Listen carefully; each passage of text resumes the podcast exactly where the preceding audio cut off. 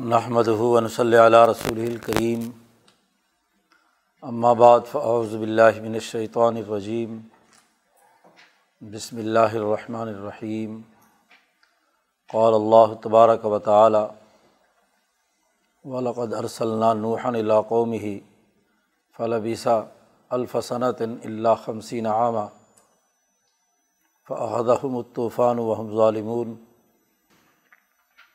وقال النبی صلی اللہ علیہ وسلم، کانت بنو اسرائیل تسوسحم الانبیاء علامہ حلق نبی خلف نبی آخر۔ علالہ نبی آبادی سیقون خلفاء فیق سرون صدق اللہ مولان العظیم و صدق رسول النبی الکریم۔ معزز دوستو کل ہماری گفتگو کا محور حضرت ادریس علیہ السلام، ان کے علوم اور اس کے انسانی سماج پر اثرات تھا۔ حضرت ادریس علیہ السلام ان علوم کی بنیاد پر جو کل بیان کیے گئے ہیں، اور بھی بہت سے علوم اس سے پیدا ہوئے۔ علم الخط بھی انہوں نے سب سے پہلے متعارف کرایا تحریر لکھنے کا۔ علم تقتیل اسوات جیسے حضرت اعظم علیہ السلام کو دیا گیا تھا۔ تو تحریر اور نقوش لکھنے، قلم کا استعمال کرنے کا عمل بھی سب سے پہلے حضرت ادریس علیہ السلام نے کیا۔ کیونکہ وہ الامام المبین یا اللہ محفوظ وجود کائنات کے مراحل تک انہوں نے رسائی حاصل کی تھی، مشاہدہ کیا تھا۔ تو کوئی کاغذ پر لکھی ہوئی تحریر کن معنوں پر دلالت کرتی ہے؟ یہ ایک علم ہے جسے ہم آج کل استعمال کرتے ہیں۔ جیسے معنی کے اظہار کے لیے لفظ ہے، ایسے ہی معنوں کے اظہار کے لیے الفاظ وہ جو لکھے جاتے ہیں، جنہیں نقوش یا خط کہا جاتا ہے۔ خط بھی ایک لمبا خط تھا، جس کو مختلف حروف کی شکل میں، نقوش کی شکل میں لکھا گیا اور ان کے جڑنے سے جو مطلب اور معنی اور مفہوم سمجھ میں آتا ہے۔ تو اس کے واضح اول جو ہے وہ بھی حضرت ادریس علیہ السلام ہے ایسے ہی جتنے علوم دریافت ہو چکے تھے، ان تمام علوم کے درمیان باہمی ربط اور تعلق کیا ہے؟ جسے علم الفلسفہ کہا جاتا ہے۔ تو فلسفے کے بانی اول بھی حضرت ادریس علیہ السلام ہیں۔ اسی لیے فلاسفہ ان کو ارمیس یا ہرمس کے نام سے یاد کرتے ہیں۔ یہ ادریس ہی کی بگڑی ہوئی شکل ہے، ارمیس۔ یا ارمیس کسی اور زبان کا لفظ ہے، یونانی وغیرہ کا۔ اسی لیے انہیں فلاسفہ کے یہاں ہرمس الاول کہا جاتا ہے، یا ہرمس الحرامسا کا لقب دیا جاتا ہے۔ کہ پہلے فلسفی اور جو سنسکرت میں بھی جو اول الرسول یا اول الفلسفی ادریس کے لفظ کا معنی بیان کیا، اس کے پیچھے بھی یہی بات کار فرما ہے کہ یہ تمام علوم، خواہ علوم طبعیہ ہوں یا علوم نجومیہ، طبیہ ہوں یا ارتفاقیہ، علوم الاسما ہوں یا اللہ کے ان اسما کے ساتھ عبادات کے تعلق کا معاملہ ہو، اس کا ایک مربوط فلسفہ جو ظاہر ذات باری تعالیٰ تک، توحید الہی تک جاتا تھا۔ وہ حضرت ادریس علیہ السلام نے لوگوں کے سامنے متعارف کیا تھا۔ یہی وہ علم ہے جسے بعد میں اشراقیین نے اختیار کیا۔ اشراق یعنی روح کا کشف و انکشاف کی طرف جانا، دل کا روشن ہو جانا، دماغ کا روشن ہو جانا۔ یعنی روح ترقی کر کے اس کائنات کے غیبی نظام کے ساتھ مربوط ہو جائے اور وہاں سے کچھ باتیں اس پر منکشف ہوں، یہ اشراق کہلاتا ہے۔ تو فلاسفہ کی اصل جو بنیاد اور جڑ رہی ہے وہ اشراقیین کی ہے۔ اور یہ اشراقیین خواب و ہندوستان میں یوگیوں کی شکل میں ہوں، ویدانت فلاسفی کی صورت میں ہوں۔ یا یونانی فلسفے میں اشراقیین کا ایک پورا مکتب فکر رہا ہے۔ بعد میں فلاسفہ کے وہ گروہ جنہوں نے طبیعتی تقاضوں کو یا مشائین جنہیں کہا جاتا ہے، غالب کیا۔ تو امام شاہ ولی اللہ فرماتے ہیں کہ جب طبیعتی قوانین کے تحت محض عرضی اور طبیعتی خصوصیات کے مطابق فلاسفہ مسلط ہوئے اور ان کی حکمرانی یونان میں آئی، تو ان کے زمانے میں اشراقیین کے بہت سے علوم اور ان کی کتابیں جلا دی گئیں۔ علوم ختم کیا گیا۔ فطرہ مشائین کے زمانے میں ادریس علیہ السلام کے یہ علوم جو اشراقیین کے تھے، ان کے خلاف بڑا انہوں نے کام کیا اور ان کے علم میں تحریفات کیں تو اصل جو صحیح اور درست علم یا فلسفے کے اصل بانی حضرت ادریس علیہ السلام تھے۔ جیسے علم نجوم مس ہو کر تحریف شدہ ہو گیا اور علم طبیعت بعد میں کسی اور رخ پر چلا گیا شرک اور کفر کی طرف۔ ایسے ہی یہ علم الفلسفہ بھی خود ساختہ خیالات کے مطابق بننا شروع ہو گیا، اس میں تحریفات ہو گئیں۔ وقول اشرا اور افلاق کی جو ایک پوری ایک قصے کہانی فلاسفہ کے یہاں مشہور اور متعارف ہے، وہ تحریفات جو ہے وہ اس علم میں پیدا ہو گئی لیکن اس علم کے بھی اصل بانی اور اس کا پورا نظام فکر دینے والے حضرت ادریس علیہ السلام ہیں۔ اب ہم دیکھتے ہیں کہ حضرت آدم علیہ السلام پہلے نبی، حضرت شیس علیہ السلام دوسرے نبی، اور حضرت ادریس علیہ السلام تیسرے نبی۔ یہ تینوں انبیاء وہ ہیں جو قبل از نو آئے ہیں، اور انہوں نے انسانیت کی تعلیم، تربیت، ترقی اور عروج کے لیے جو بنیادی اثاثی علم تھے صورت انسانیہ کے لیے یا نوع انسانیت کے لیے، وہ لوگوں کو سکھائے اور انسانیت کی تکمیل کی۔ انسانیت کی تکمیل سے مجموعی طور پر انسانی نظام درست رہا۔ یہی مطلب ہے اس حدیث کا جو حضرت عبداللہ ابن عباس رضی اللہ تعالیٰ عنہما سے مروی ہے۔ کہ آدم علیہ السلام یا ادریس علیہ السلام سے لے کر نو علیہ السلام کے تک کوئی دس صدیاں گزری ہیں۔ اور یہ دس قرن یا دس صدیاں خواہ و زمانے ہوں یا نسلیں ہوں، قرن کی مختلف تشریحات کی گئی ہیں۔ اس پورے عرصے میں وہم الاسلام، اس پورے دور میں انسانیت اسلام پر رہی ہے مجموعی طور پر۔ علامہ ابن کثیر نے اس پر اعتراض اٹھایا ہے کہ قابل نے قتل کیا تھا تو اس کے اولاد تو غلط راستے پر تھی وغیرہ وغیرہ۔ لیکن یہ اعتراض کوئی مناسب اس لیے نہیں لگتا کہ افراد تو ایسے رہے ہیں، لیکن بحیثیت مجموعی جو انسانیت کا نظام ہے وہ حضرت آدم علیہ السلام کی جد وجہد سے، ان کے بعد جو نبی حضرت شیش علیہ السلام، ان کے صاحبزادے اور ان کے بعد حضرت ادریس علیہ السلام کی جد وجہد سے جو مجموعہ انسانیت ہے، اس کی اجتماعیت میں کسی قسم کا کوئی ایسا شرک، کفر، ظلم یا زیادتی کا معاملہ نہیں رہا۔ افراد رہے۔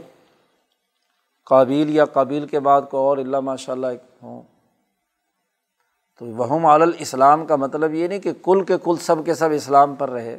یہ تو کوئی لازمی اس جملے کا تقاضا نہیں ہے۔ بلکہ مجموعی نظام جو صورت انسانیت کا ہے، نوع انسانیت کا ہے، وہ درست رہا۔ کفر و شرک کی حکومت یعنی ارتفاق سالس کے درجے میں یا ارتفاق ثانی کے درجے میں ظلم اور کفر و شرک کا معاملہ نہیں تھا۔ تو تقریباً یہ ایک ہزار سال اگر بنتا ہے دس قرن کا، تو ہزار سالہ دور یہ کافی دور ہے۔ ادریس علیہ السلام کے اور نو علیہ السلام کے درمیان دو واسطے ہیں صرف۔ گویا کہ نو علیہ السلام، ادریس علیہ السلام کے پڑ پوتے ہیں۔ تو ہزار بارہ سو سال کا جو زمانہ ہے، یہ کوئی ایسا زمانہ نہیں ہے۔ اور اس پورے زمانے میں انسانیت نے علوم سیکھے اور اس قرۂۂ عرض پر رہنے کے جو بنیادی فرائض و واجبات اور ذمہ داریاں، علوم، تقاضے ہیں، وہ انہوں نے انہیں بروئے کار لا کر ترقیات حاصل کی۔ ان علوم کے نتیجے میں انسانیت کا جو شرف ہے، وہ احسن تقویم کے تناظر میں وہ ایک بلند مقام پر پہنچتا ہے۔ اب اس کے بعد خرابی یہ پیدا ہوتی ہے کہ امبیا کی جد وجہد کا جب دورانیہ دور ہو گیا تو جو علم کی جو بنیادی ساخت تھی، جس کی اساس پر قوموں نے ترقی کی تھی، اس ترقی کو اسی جامعت کے ساتھ آگے لے کر چلتے۔ لیکن اگلا دور جو آنا شروع ہوا، وہ حیوانیت یا طبیعت کے غلبے کا تھا۔ انسانی تاریخ کا اگر مطالعہ کیا جائے تو اس میں فیزز ہیں۔ جیسے آدم علیہ السلام ایک ایسے فیز میں آئے یا انسانیت ایک ایسے موقع پر آئی جہاں طبیعتی تقاضے یا حیوانی تقاضوں کی تکمیل کی ضرورت تھی عرض پر رہنے کے، کھانا پینا، اتفاق اول سے ارتفاقات سے متعلق امور۔ اب ادریس علیہ السلام کے زمانے میں ایک نیا فیض آیا کہ ملکیت عروج تک پہنچی اور وہاں اس کے نتیجے میں عقل انسانی نے وہ علوم دریافت کیے کہ جس سے ارتفاقات بھی بہتر ہوئے اور اخلاق اور ترقیات ذات باری تعالیٰ کی طرف توجہ ہونے کے جو عبادت اور تطہر کے امور تھے، وہ بھی کیا ہے؟ بہتر ہوئے۔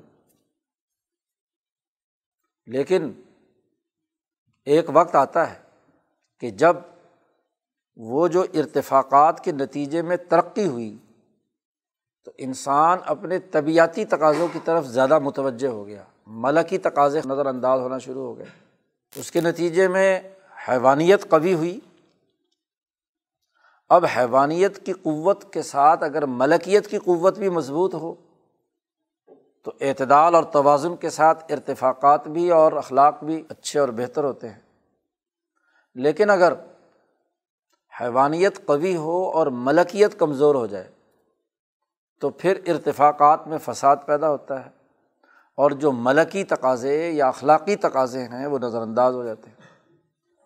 ارتفاقات میں یا معاشی زندگی میں اخلاقیاتی امور نظر انداز کر دیے جائیں یعنی معاشیات اور اخلاقیات کے ربط کو توڑ دیا جائے، اور صرف معاشی ضروریات انہیں کو اہمیت دی جائے، تو پھر تعیشات یا سرمایہ پرستی کا عمل شروع ہو جاتا ہے۔ تو شاہ صاحب فرماتے ہیں، ادریس علیہ السلام سے یہ سلسلہ آگے چلتا رہا، دوسری تیسری نسل تک نو علیہ السلام کے زمانے میں آنے تک ایک نئی صورت حال پیدا یہ ہوئی کہ حیوانی جذبات غالب آ گئے، حیوانیت بہت طاقتور ہو گئی اور قوم میں قومی بنیادوں پر وہ فساد پیدا ہونا شروع ہوا کہ جس سے ارتفاق ثانی اور ارتفاق سالس میں فسادات خرابی پیدا ہو گئی حکومتوں کا غلط استعمال قومی سطح میں عوامی وسائل کا غلط استعمال، تعیشات، طبقاتی نظام۔ قرآن حکیم جو نو علیہ السلام کے واقعے کی تفصیل بیان کرتا ہے، تو واضح طور پر ایک طبقے کو اراضلنا بادی الراج وہ کہتے ہیں کہ یہ ہمارے کمی کمین لوگ ہیں اور ایک طرف الملا اور المطرف ہے یہ جو طبقاتی نظام کی خرابی ہے، یہ سب سے پہلی حضرت نو علیہ السلام کے آمد سے کچھ عرصہ پہلے پیدا ہوئی اور ان کے زمانے میں عروج پر پہنچ گئی۔ اس کو امام شاہ ولی اللہ دہلوی جاہلیت اولا کہتے ہیں۔ انسانی تاریخ کی پہلی جاہلیت۔ کہ جہاں علم کا انسان دوست استعمال کے بجائے انسان دشمن استعمال شروع ہو گیا۔ انّ کانا ظلوماً جہولا کی جو خصوصیت انسان میں تھی تو جہالت بھی عروج پر ہے۔ اب وہ علوم تو آئے تھے ادریس علیہ السلام کے، اس لیے کہ اس علم کے ذریعے سے انسانی سماج بہتر بنایا جائے۔ لیکن وہ علم جہالت میں بدل گیا کہ اس علم سے جو فائدہ اٹھایا، اس سے حیوانیت تو مضبوط کی، طبقاتیت پیدا کی، انسانیت میں سرمایہ پرستی کا عروج شروع ہو گیا، حکومت غلط مقاصد کے لیے استعمال ہونے لگی۔ اب ارتفاق سالس کے اندر دو بنیادی اثاثی امور ہوتے ہیں۔ ایک سیاسی طاقت، حکومتی رٹ، نظم و نسق کی انتظامی قوت اور دوسرے معاشی وسائل۔ جب بھی حکومتی نظام بنے گا تو اس کے لیے وسائل چاہیے۔ تو جو معاشی وسائل اکٹھے ہوتے ہیں، انسان دوست نظام بنانے کے لیے، جو ادریس علیہ السلام نے متعارف کرائے تھے، اس کے بجائے وہ معاشی وسائل طبقاتی بنیادوں پر استعمال ہونے لگے کہ جو حکومت پر قابض طبقہ ہے، بالا اور مترف کا وسائل کو خود لوٹتا ہے۔ اور جو کمزور لوگ ہیں، ان کے اوپر مسلط ہو کر ان کے حقوق غصب کرتا ہے۔ تو یہ طبقاتی ماحول سب سے پہلے حضرت نو علیہ السلام کے زمانے میں ان کی قوب کے اندر پیدا ہوا۔ حیوانیت کے غلبے کے نتیجے میں۔ تو پوری قوم گویا کہ ایک ایسی حالت میں بدل گئی جس میں سوائے حیوانیت کی اور کچھ نہیں، انسانیت کے جو امور ہونے چاہیے تھے، ملکیت اور حیوانیت کے باہمی اعتدال سے وہ صورت انسانیہ مسخ ہونا شروع ہو گئی۔ تو اللہ کو بہت غضب نازل ہوا کہ انسان جس مقصد کے لیے پیدا کیا ہے، وہ مقصد پیچھے ہٹ گیا، ظلم اور کفر اور فساد، ارتفاقات میں پیدا ہو گیا اخلاق ان کے بگڑ گئے، ذات باری تعالیٰ سے تعلق ختم ہو گیا اور ذات باری تعالیٰ سے تعلق کے بجائے قوموں میں جو افراد نیک تھے، اللہ کی عبادت کرنے والے تھے، تو اللہ سے براہ راست رابطہ پیدا کرنے کے بجائے ان افراد کے بت بنا کر ان کی پوجا شروع کر دی۔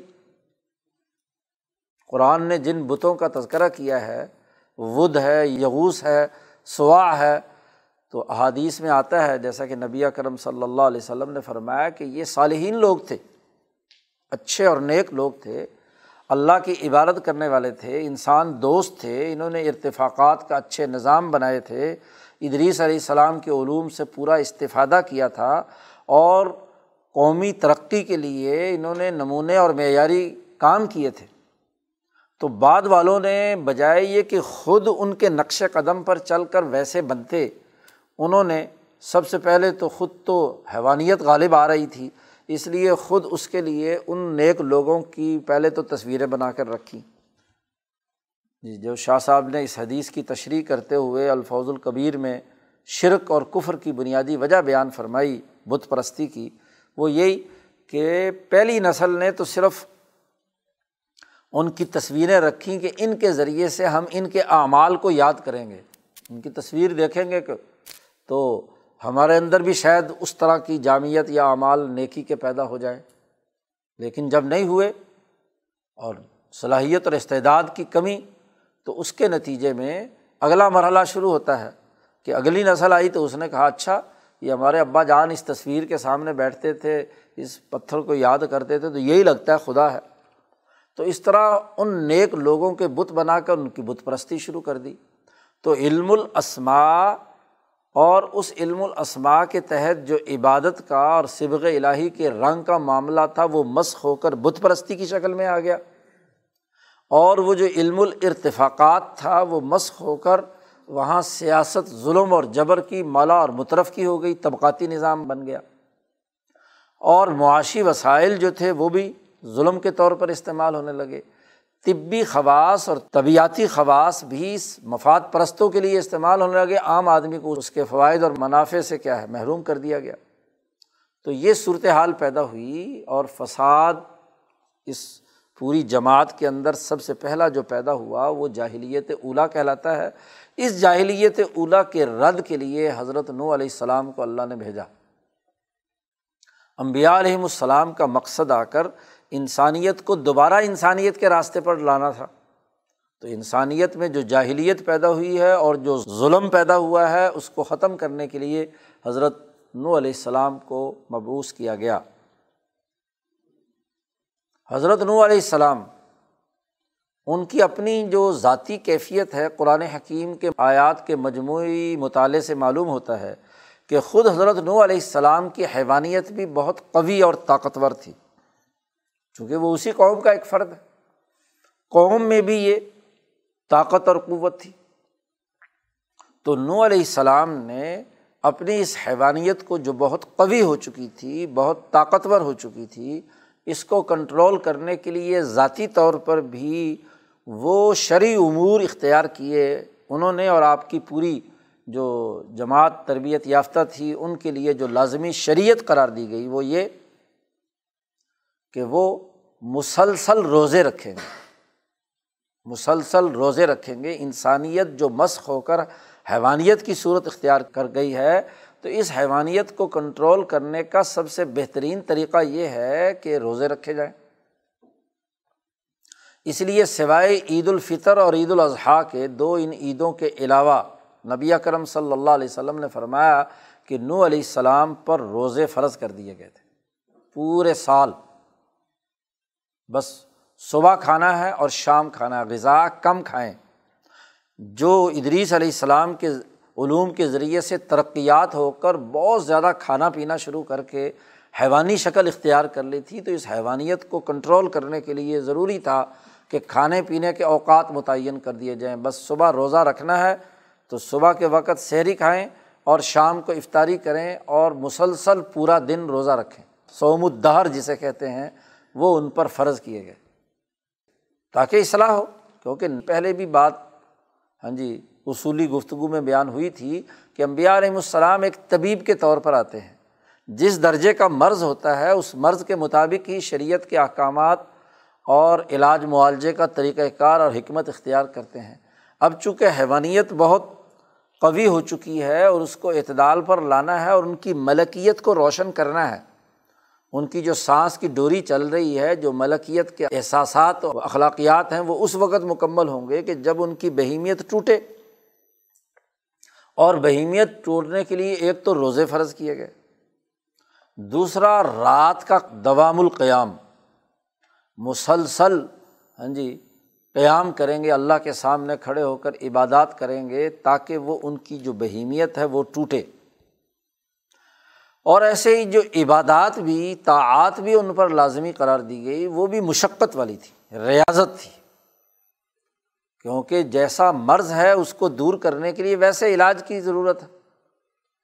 تو خود حضرت نو علیہ السلام نے سب سے پہلے یہ تجربہ اپنے پر کیا، شریعت کا جو نفاذ ہوا، اور پھر جو جو ایمان لاتے گئے، ان تمام کو بھی یہی احکامات دیے گئے، جن کو انہوں نے کمزور یا غریب یا اراضل بادی رائے کہا، وہ مخلص لوگ حضرت نو علیہ السلام کے پر ایمان جب لائے تو ان کی بھی حیوانیت ٹوٹی اور وہ ملکیت کی چمک اور اس کی روشنی ان کے وجود کے اندر آئی اور ایمان کا اثر ان پر سامنے آیا۔ اللہ کے اسما کے ساتھ ان کی رغبت پیدا ہوئی اور قویج الحیوانیت جب ملکیت اپنی روشن کر لے۔ تو پھر اس کے عجیب و غریب مظاہر سامنے آتے ہیں۔ حضرت شاہ عبد القادر صاحب رائے پوری رحمۃ اللہ علیہ فرماتے ہیں کہ جس کی بہیمیت عالیہ ہو اور اس کے اندر ملکیت کے اثرات بھی آ جائیں۔ جی۔ تو اس کو کشف بہت ہوتا ہے، انکشافات بہت ہوتے ہیں۔ اس کو ملائے صافل کی قوتوں کے ساتھ مشاہداتی عمل، کائنات سفلیہ کے ساتھ ان کا ربط پیدا ہو جاتا ہے۔ جن کی تو ملکیت عالیہ ہوتی ہے، تو بہیمیت قویہ کے ساتھ، تو وہ تو مالا اعلیٰ سے متعلق جو علوم ہیں، ان کی طرف ان کی رسائی ہوتی ہے۔ اور جن لوگوں کی بہیمیت شدید ہو اور ملکیت کمزور تھی، ریاضت کے ذریعے سے حاصل کی ہے۔ یعنی اقتصاب کیا ہے اس کو، اپنی محنت اور مشقت سے حاصل کیا ہے۔ طبی اور فطری طور پر ایسی بات نہیں تھی کہ ملکیت عالیہ ہو۔ تو نو علیہ السلام کی جو ملکیت تھی وہ مختصبہ تھی، انہوں نے کسب کیا تھا، محنت اور ریاضت سے اسے حاصل کیا تھا۔ تو کائنات سفلیہ کے جو تقاضے ہیں یعنی مالا صافل کے، اس نظام شمسی کے اور قرۂۂ عرض سے متعلق جتنے امور ہیں، اس کا کشف و انکشاف حضرت نو علیہ السلام پر ہوا۔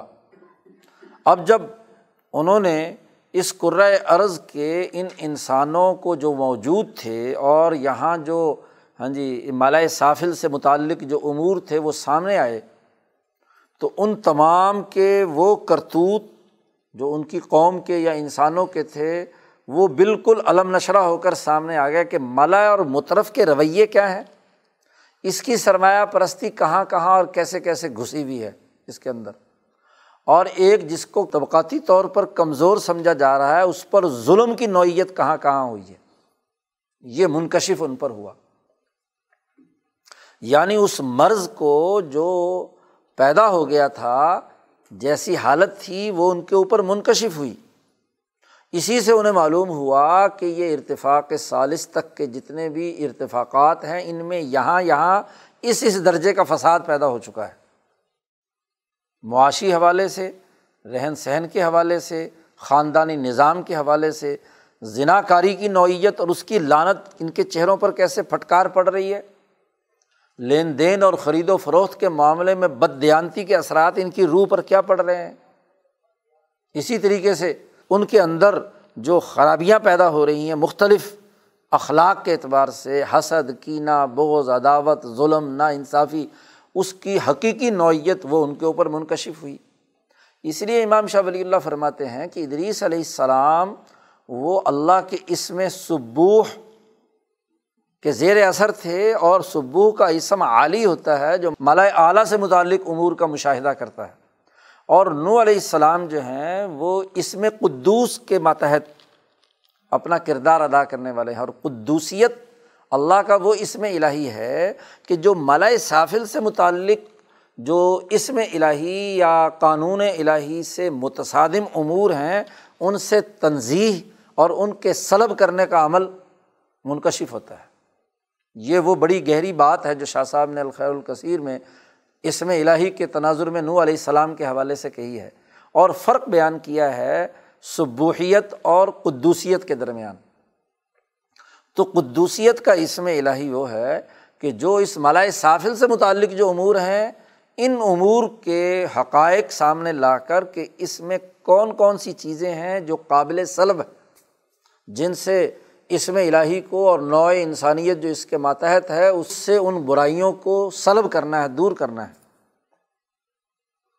اور جب یہ تمام چیزیں منکشف ہوئیں اور اس کے نتیجے میں ان لوگوں کے مسق شدہ چہرے بگڑی ہوئی شکلیں، بد اخلاقی کے مظاہر، یہ تمام منکشف ہوئے تو فساد علم نشرہ کے طور پر ان کے سامنے آ گیا۔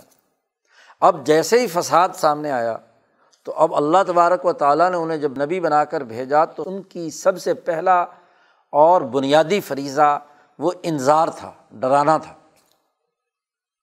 کوئی قوم جب غلط راستے پر چلی جائے اور وہ اتفاق سارس کے درجے کا طبقاتی ظالمانہ نظام بنا دے، تو اس کے لیے سب سے پہلا یہ نہیں ہے کہ نو انسانیت کو فنا کر دیا جائے۔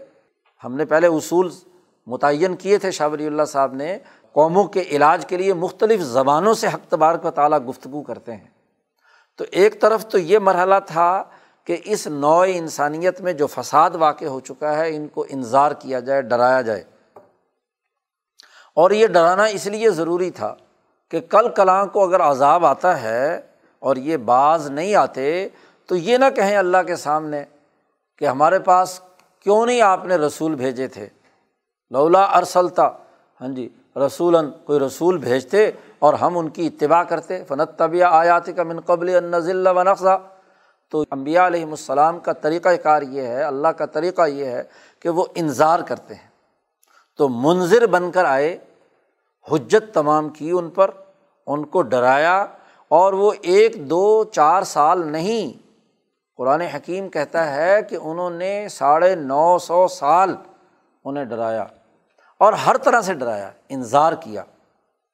جس جس میں، جس جس درجے کی جو جو خرابی موجود تھی، اس کو اسی طرح اس کے گھر جا کر اس کا انظار کیا۔ صورت نوح میں اللہ پاک نے اس کی تفصیلات بیان کی ہیں کہ حضرت علیہ السلام فرماتے ہیں کہ انی داؤ تو قومی لئی لم و نہارا، میں اپنی قوم کو رات اور دن پکارتا رہا۔ لیکن میری اس دعوت نے میری اس پکار نے سوائے تکبر پیدا کرنے کے اور کچھ نہیں، بجائے اس کے کہ اس دعوت کو قبول کرتے۔ فلم یزد ہم دعائی اللہ فرارا۔ میں نے جب بھی دعا مانگی، میں جب بھی ان کو دعوت دی تو یہ فرار ہو کر بھاگ گئے۔ میں نے ان کے کانوں میں ڈالنے کی کوشش کی تو کان بند کر لیے۔ سننے سے انکار کر دیا۔ وغیرہ وغیرہ، پوری تفصیلات صورت نو میں اللہ پاک نے بیان کی ہیں۔ تو ہر طرح سے ایک، دو سال، چار سال، سو سال، دو سو سال، نہیں، ساڑھے نو سو سال اس قوم کو مسلسل ڈرایا انظار کیا، حجت تمام کی کہ کسی طرح ان میں سے کچھ لوگ جو ہیں وہ یا بلکہ سارے لوگ پوری قوم، نبی تو پوری قوم کی شفقت کے لیے آتے ہیں۔ تو یہ پوری قوم درست راستے پر آ جائے۔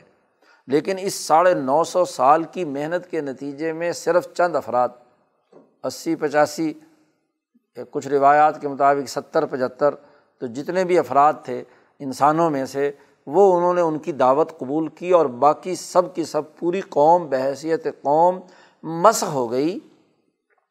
اور یہ اصول اور ضابطہ ہے۔ کہ جب بھی کسی کو ڈرایا جائے اور اس کو واضح طور پر اس کے اعمال کی خرابیاں منکشف کر دی جائیں اور پھر بھی نہ مانے، تو ہر دفعہ کے نہ ماننے کے نتیجے میں ایک الگ سے لانت پیدا ہوتی ہے اور وہ اس انسانی روح کو مسخ کرنے کے لیے ایک اور کردار ادا کرتی ہے۔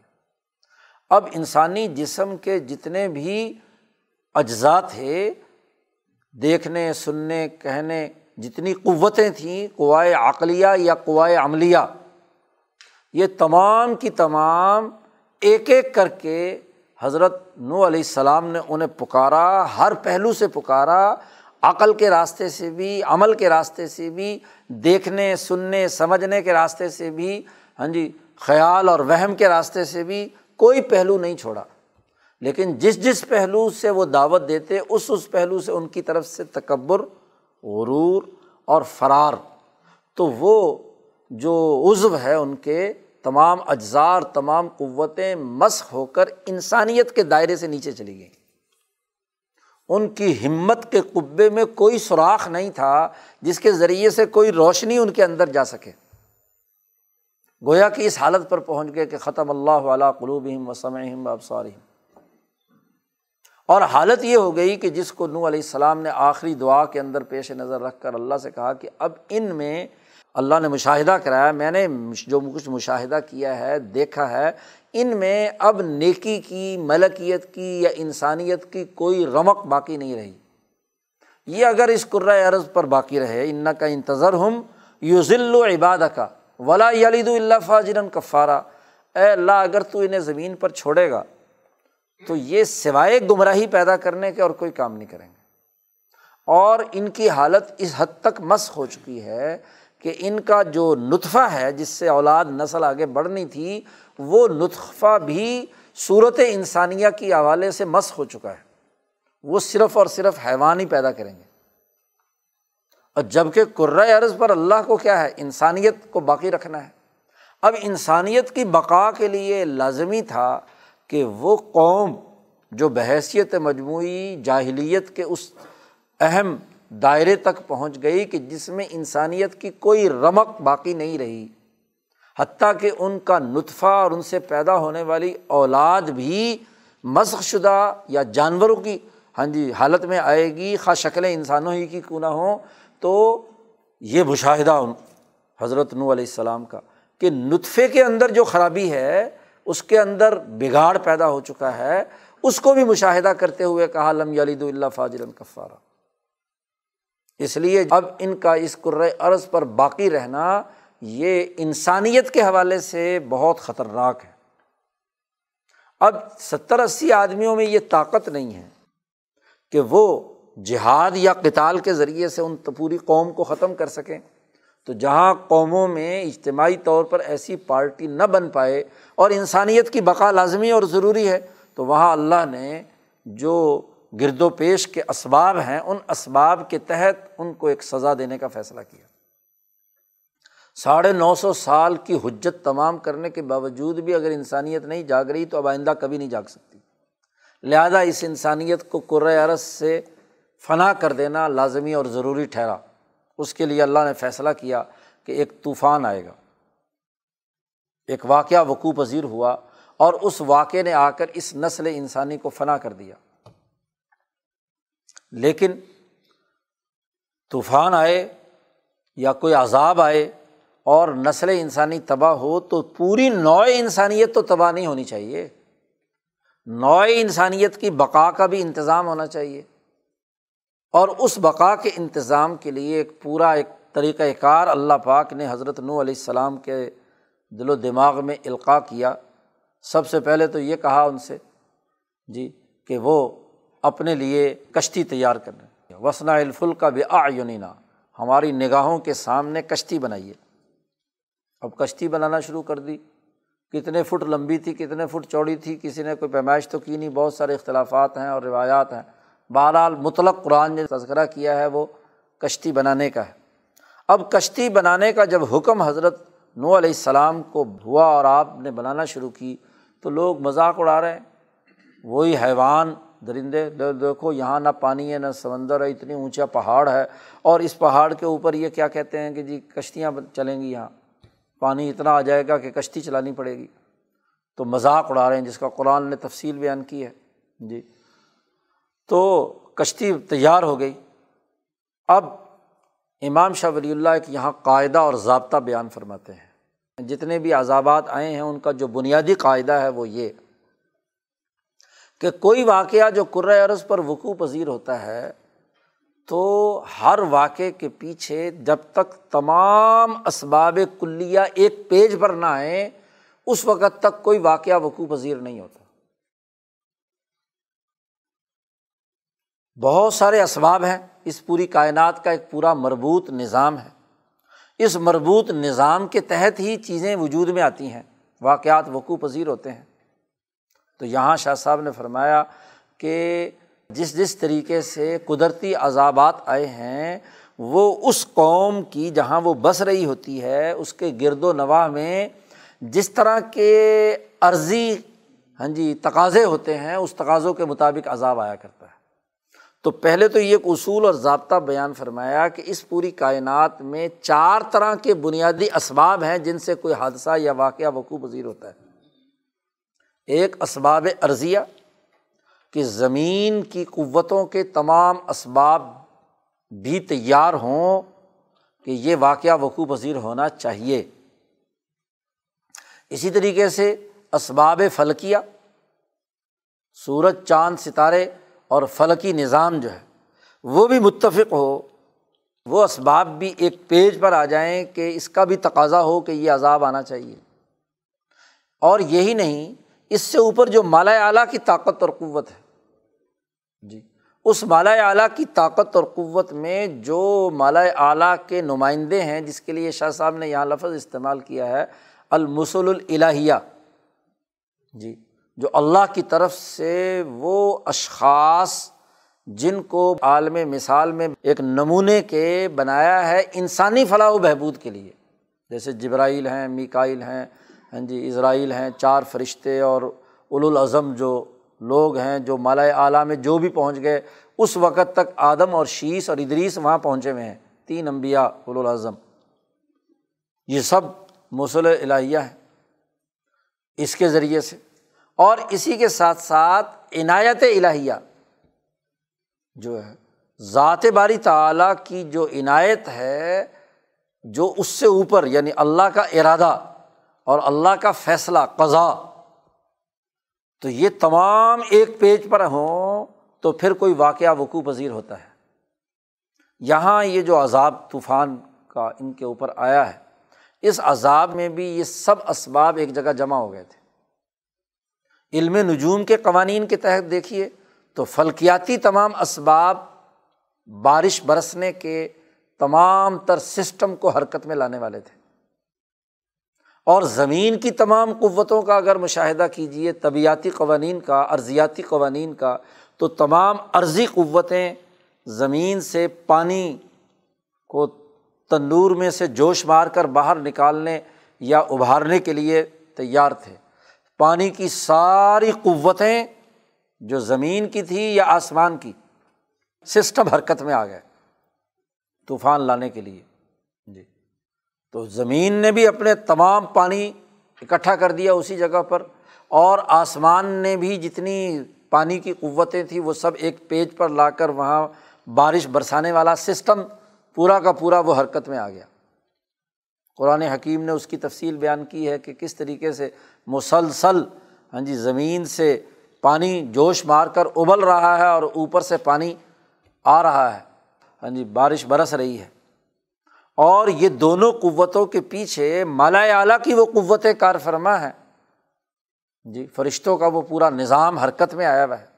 اور اس سے اوپر اللہ تبارک و تعالیٰ نے لازمی قرار دے دیا کہ جب انسانیت انسانیت کے جامع میں نہیں رہی اور یہ حیوان بن چکی ہے، تو نوئے انسانی کی بقا کے لیے انسانیت میں سے اس عزو کو کاٹ کر پھینکنا لازمی اور ضروری ہو گیا۔ غضب الہی اور لانت الہی اپنے عروج پر پہنچ گئی۔ تو ان تمام قوتوں نے مل کر ہاں جی وہ طوفان برپا کیا۔ جس کو قرآن نے کہا ہے، پانی کا طوفان۔ تیز ہوا بھی ہے، طوفان بھی ہے ہاں جی اور مسلسل بڑھتا جا رہا ہے۔ اب یہ طوفان اپنے عروج پر ہے۔ اور دوسری طرف نو انسانی کی بقا کا طریقہ بھی رکھنا ہے کہ باقی یہ طوفان کا مطلب تو یہ نہیں ہے کہ تمام کے تمام انسان ہاں جی ختم کر دیے جائیں۔ تو اس کی بقا کا طریقہ پہلے سے ہی حضرت نو علیہ السلام کو بتلا دیا کہ اتنی بڑی ایک کشتی بنائیں جس میں یہ تمام جو انسان ہیں وہ، اور اس عرض پر وہ چیزیں جو بغیر ہاں جی اگائے اگتی نہیں ہیں۔ مثلاً بیج جن کے لازمی اور ضروری ہیں، جو تو قدرتی طور پر خود بخود چیزیں بعد میں جب زمین اپنے فارغ ہوگی تو خود بخود اگتے ہیں، ان کی بات نہیں ہے۔ جن جن چیزوں کی انسان کو ضرورت ہے اور انسانی بقا کے لیے وہ ہیں، جو پرندے، جو جانور، جو نباتات، جو معدنیات یعنی انسان کے علاوہ جتنے وہ، جو کسی قدرتی نظام کے بجائے نہیں، مصنوعی کاشت کے ذریعے سے یا مصنوعی طور پر پالنے سے وجود میں آتے ہیں۔ ان کے جوڑے جوڑے جو ہیں وہ اس کشتی میں رکھ لیے جائے، محفوظ کر لیا جائے، کیونکہ پانی کے ختم ہونے کے بعد فوری طور پر تو یہ تمام چیزیں ہاں جی دستیاب نہیں ہو سکتی۔ اتنی غذا، اتنا غلہ، اتنی چیزیں وہ وہاں رکھ لیں اور پھر وہ بیج بھی محفوظ کر لیں کہ جیسے ہی یہ طوفان مائی ختم ہوگا تو اس کے بعد کیا ہے؟ اس کی نشو و نما اور ارتقاء کے لیے، نسل انسانی کی بقا کے لیے اس کو محفوظ کر لیا جائے۔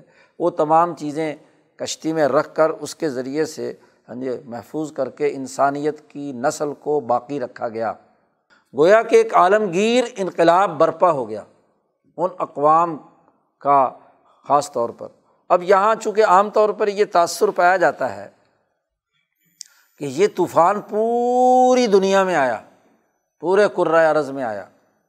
اور پورا ایک کرائے عرض میں آنے کے نتیجے میں ہی پوری انسانیت تباہ ہوئی اور یہ صرف تین بیٹے یا اسی پچاسی آدمی جو ہے وہ محفوظ رہے، یہ ایک تأثر پایا جاتا ہے۔ بہرحال، اس کو لوگوں نے، مورخین نے، مفسرین نے بیان کیا ہے اور اس تأثر کے پیچھے بنیادی بات یہ ہے کہ وہ جو روایات کے مطابق کہ نو علیہ السلام آدم ثانی ہیں، جن سے نسل انسانی دوبارہ چلی اور سام، حام یافس تین جو ان کے بیٹے تھے، ان کے ذریعے سے باقی نسل جو ہے وہ پورا قرۂۂ عرض پر رہی اور ان کی اولاد فلاں ہیں فلاں ہیں فلاں ہیں فلاں ہیں۔ لیکن محققین میں سے کچھ لوگوں کی رائے یہ ہے، جس کو مولانا عبید اللہ سندھی رحمۃ اللہ علیہ نے بھی اختیار کیا ہے، وہ یہ کہ یہ عذاب جس جگہ پر نو علیہ السلام اور ان کی قوم کے لوگ تھے تو وہاں یہ عذاب آیا ہے۔ اس لیے نو علیہ السلام کو اپنی قوم کی طرف مبوس کیا ہے، اپنی قوم کو ڈرایا ہے۔ اسی طریقے سے انظار کا تعلق بھی اسی قوم کے ساتھ تھا اور عذاب بھی اسی قوم کے اوپر آیا ہے، برپا ہوا ہے۔ تو یہ لازمی اور ضروری نہیں ہے کہ جو ادریس علیہ السلام کی جد وجہد سے دنیا بھر میں مختلف بادشاہتیں اور مختلف سسٹم بنے تھے، وہ سارے کے سارے فنا کی گاڑ اتار دیے گئے ہوں۔ ایسا ہونا کوئی لازمی اور ضروری نہیں ہے، چونکہ قرآن خاموش ہے، حدیث خاموش ہے۔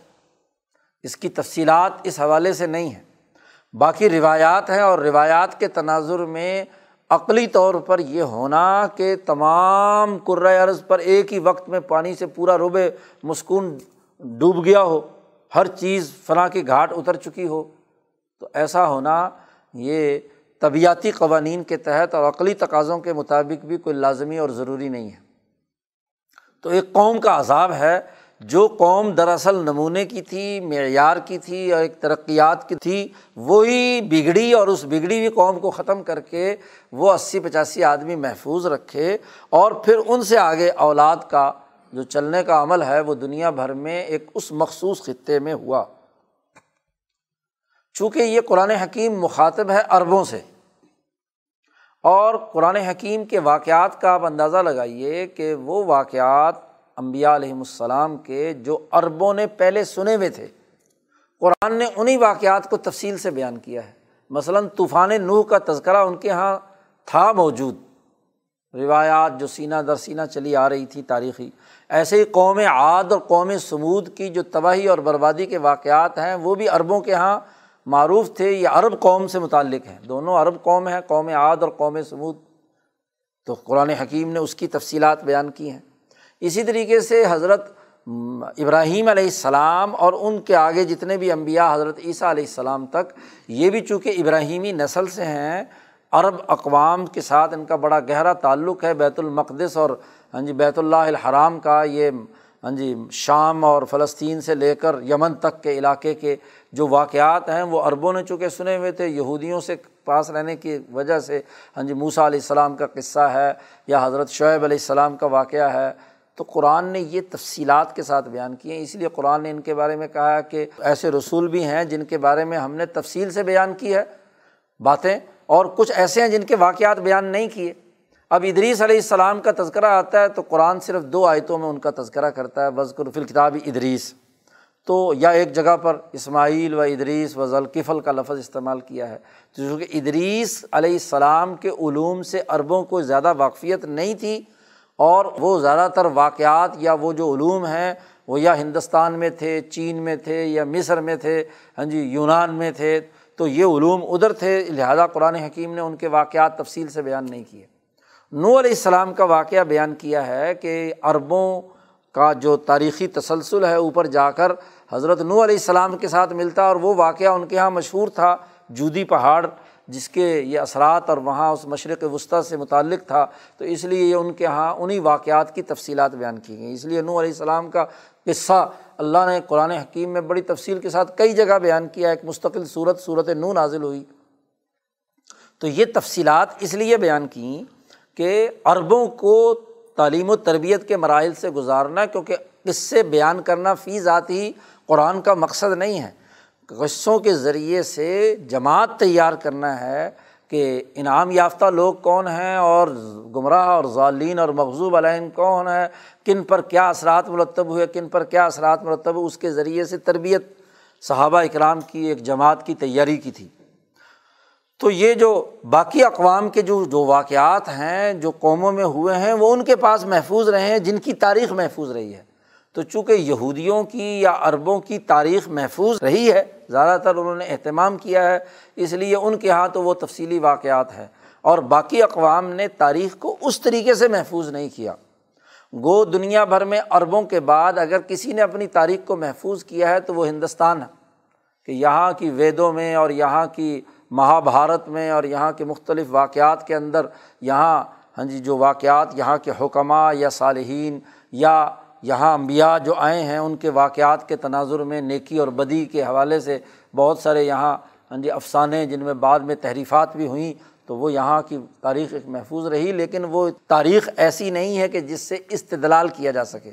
کیونکہ اس میں تحریف اتنی ہو چکی ہے کہ اس کی حفاظت کی جو اصل نوعیت ہے کھڑے کھوٹے کی پہچان جو ہے وہ کرنا خاصا مشکل۔ تو بہرحال نو علیہ السلام کا یہ طوفان آتا ہے اور اس کے ذریعے سے جو ملا اور مطرف اور وہ جو ظالمانہ نظام ہے وہ سب کا سب ختم ہوتا ہے اور اس کے بعد ہاں جی کشتی سے لوگ اترتے ہیں۔ اللہ نے آسمان اور زمین کو حکم دیا، یا سما اقلی وغیز الماء و قزی المر وسطوت الجودی کی کشتی جو ہے وہ جودی پہاڑ پر ٹھہر گئی اور وہاں سے تمام قرۂۂ عرض پر آئے اور پھر دوبارہ عصر نو زندگی کا آغاز ہوا اور اس کے لیے ہاں جی ان کی تعلیم و تربیت کے لیے جو علوم حضرت نو علیہ السلام کو یہاں اللہ پاک نے دیے، وہ بھی بنیادی طور پر چار تھے۔ ارتفاقات کا ایسا سادہ نظام لیکن اس میں وہ تعمق اور گہرائی نہیں پیدا ہوئی جو ادریس علیہ السلام کے زمانے میں تھی۔ اس لیے حکمت منزلیہ یا حکمت مقتصبہ یعنی پیشوں کے اختیار کرنے اور ہاں جی گھروں کے بنانے میں وہ جو تعیشات اور باریکیاں اور وہ جو نفاست کا عمل ہاں جی شروع ہوا تھا ادریس علیہ السلام کے زمانے میں اس میں کمی آئی، رفاہیت متوسطہ پیدا کرنے کا عمل حضرت نو علیہ السلام نے سب سے پہلے شروع کیا کہ ارتفاقات میں کیونکہ تعیش پیدا ہو جائے تو پھر حیوانیت کا غلبہ ہو جاتا ہے۔ اور اگر بالکل ہی جانوروں کی سطح پہ ہاں جی ارتفاقات کا معاملہ ہو، رفاہیت ضروریہ صرف تک محدود ہو ہاں جی تو وہ بھی انسانیت کے وقار کے منافی ہے۔ تو رفاہیت متوسطہ کی بنیاد پر انہوں نے اثر نو ارتفاق ثانی اور ارتفاق ثالث کو منظم کیا۔ اور امام شاہ ولی اللہ فرماتے ہیں کہ دنیا کی کوئی قوم ایسی نہیں ہے کہ جس میں یہ دو ارتفاق نہ ہوں۔ یہ انسانیت کے ساتھ لازم و ملزوم ہے۔ انسانیت جب بھی ہوگی تو خواہ ارتفاق سالس کی ڈھیلی ڈھالی شکل ہی کیوں نہ ہو، وہ ایک سردار، ایک حکمران، ایک بادشاہ یا ایک ڈسپلن قائم کرنے والے، ایک امیر کے ماتحت اپنے تمام امور سر انجام دیتی ہے۔ خواہ وہ پہاڑوں پر بھی رہتی ہو، تو تب بھی ان کی کچھ روایات، کچھ اقدار ہیں جو ڈسپلن ہے جس کی بنیاد پر تمام افراد زندگی بسر کرتے ہیں۔ ایسے ہی ارتفاق ثانی، شادی، بیاہ اور معاشی پیشے وغیرہ جو پانچ بنیادی شعبے ارتفاق ثانی کے ہیں، وہ بھی تمام اقوام اختیار کرتی ہیں۔ تو حضرت نو علیہ السلام نے ایک تو ارتفاقات سے متعلق جو بنیادی امور اور ضابطے تھے، جو رفاہیت متوسطہ سے متعلق تھے، وہ قائم کیے۔ وہ علم حضرت نو علیہ السلام کو دیا گیا، کیونکہ عرض پر رہنا ہے اور یہاں کا ہی مشاہدہ، کائنات صفلیہ کا ان کا مشاہدہ تھا مالا صافل کے حوالے سے۔ ہاں جی ان کی شریعت کے تقاضے اور ذمہ داریاں تھیں، وہ ان کو ارتفاقات متوسطہ کے ذریعے سے انہیں بنایا۔ اسی طرح جو عبادات سے متعلق علوم التعبد وغیرہ تھے، اللہ کی عبادت سے متعلق، وہ بھی ہاں جی درمیانے درجے کی، وہی جو آدم علیہ السلام کے زمانے میں بنیادی اثاثی امور تھے، اسی کے تناظر میں ان کو دعوت دی۔ البتہ ایک اضافہ ہو گیا۔ وہاں تو عقیم الصلاط و آت الزکاتہ دو بنیادی تقاضے نماز اور زکوٰۃ سے متعلق تھے۔ یہاں ان کی حیوانیت اور بہیمیت کو کنٹرول کرنا تھا قویج الحیوانیت تھے۔ تو ان کے اوپر ایک تیسری عبادت لازمی قرار دی گئی، روزہ، اور وہ روزہ پورے زمانے بھر کے لیے تھا۔ تاکہ بہیمیت کمزور ہو اور اسمائے الہیہ کی طرف ان کا رجوع ہو۔ اس لیے وہ جو قہر الطبیہ یعنی طبیعت کو اتنا تابع اور کمزور کر دیا جائے کہ وہ ملکیت کے ساتھ اپنا رشتہ جوڑے رکھے، ملکیت سرے سے فنا ہونی نہیں چاہیے۔ ان دونوں کے نتیجے میں ایک اعتدال پیدا ہوگا۔ حیوانی قوت کا اپنا جوش اپنے مظاہر بیان کرے گا۔ اور روزے کی یہ طاقت اس جوش کو کم کرے گی تو اعتدال خود بخود پیدا ہو جائے گا۔ ملکیت کیا ہے؟ روشن ہو جائے گی۔ عقل جو انسانیت کے لیے لازمی اور ضروری ہے، عقل انسانی وہ سیکل ہوگی۔ یہ امور ان کے سامنے واضح کر دیے۔ عبادات کا طریقہ، اخلاق کا طریقہ، ارتفاقات کا طریقہ اور عبادت میں ایک نیا اضافہ ہاں جی روزے کا ہوا، جس کے ذریعے سے وہ نظم و نسق ان کا قائم رہے۔ اور وہ اگلی نسل جو ہے وہ انہیں امور کی بنیاد پر آگے بڑھے۔ اسی لیے نو علیہ السلام کو رسولوں میں سب سے اول المرسلین کہا گیا کہ سب سے پہلے رسول ہیں۔ جی نبی اکرم صلی اللہ علیہ وسلم کی حدیث میں بھی موجود ہے۔ اب یہاں رسول کا فرق سمجھ میں آ جانا چاہیے کہ رسول جو اصطلاح کے معنیٰ میں ہوتا ہے وہ وہ ہے جو منظر ہوتا ہے، جو قومی سطح کے نظام کو توڑتا ہے اور نیا نظام بناتا ہے۔ حضرت آدم اور ادریس علیہ السلام نے پرانے نظام نہیں توڑے۔ ان کی رسالت یا نبوت کا دائرہ تعلیم و تربیت تک تھا۔ جی۔ اور ابھی تک انسانیت ابتدائی درجے میں تھی، اسے سیکھنا تھا۔ وہ ابھی بلوغ کے درجے پر نہیں پہنچی تھی۔ تو جب تک تعلیم و تربیت کے مراحل میں ہوتا ہے، وہاں تو فیڈنگ کی ضرورت ہوتی ہے، علم دیا جائے۔ سکھایا جائے۔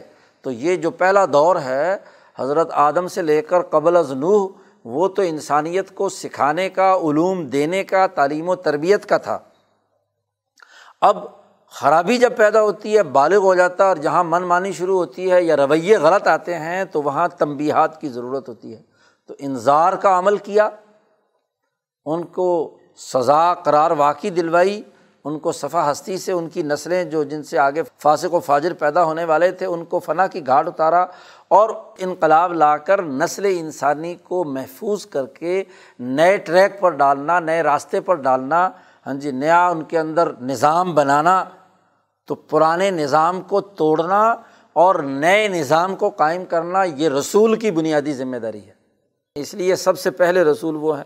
اور چونکہ انسانیت کو باقی رکھنے کے لیے کردار ادا کیا ہے، بقائے انسانیت کا کردار ادا کیا ہے۔ نوع انسانیت اسی بنیاد پر محفوظ ہوئی ہے جو نو علیہ السلام کی جد وجہد تھی، اس لیے ان کو آدم ثانی بھی کہا جاتا ہے۔ اور آدم ثانی اس لیے بھی کہا جاتا ہے کہ انہوں نے دوبارہ آدمیت بحال کی جو حضرت آدم علیہ السلام نے اپنے زمانے میں ہاں جی جس کے لیے جد وجہد اور کوشش کی تھی۔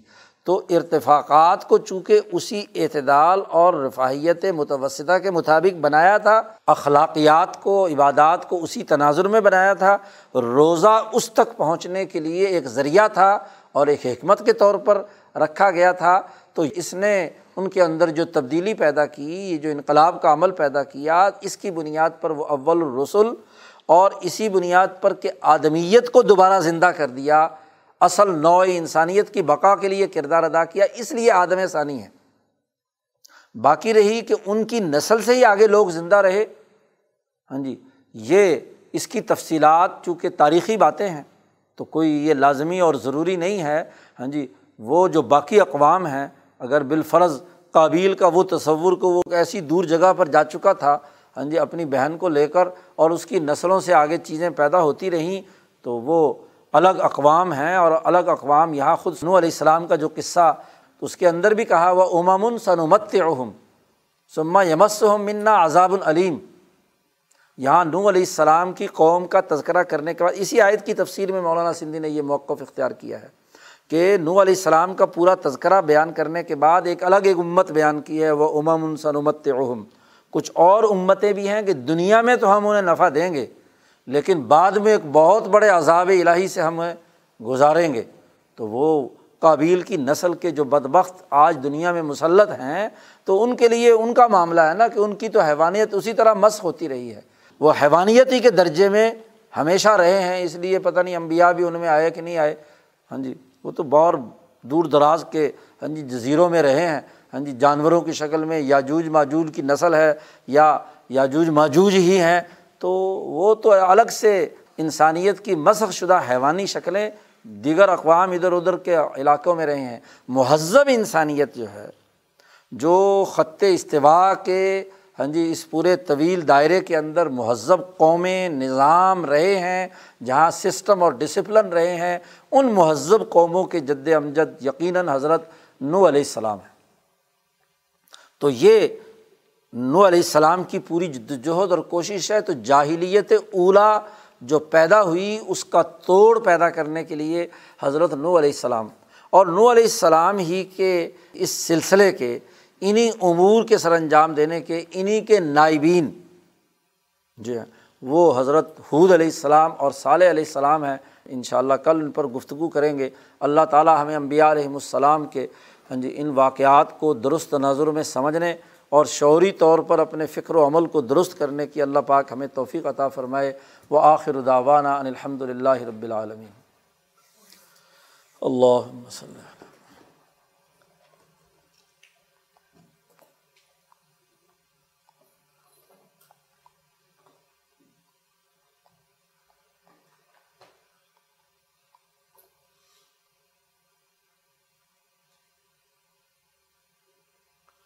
اجمعین۔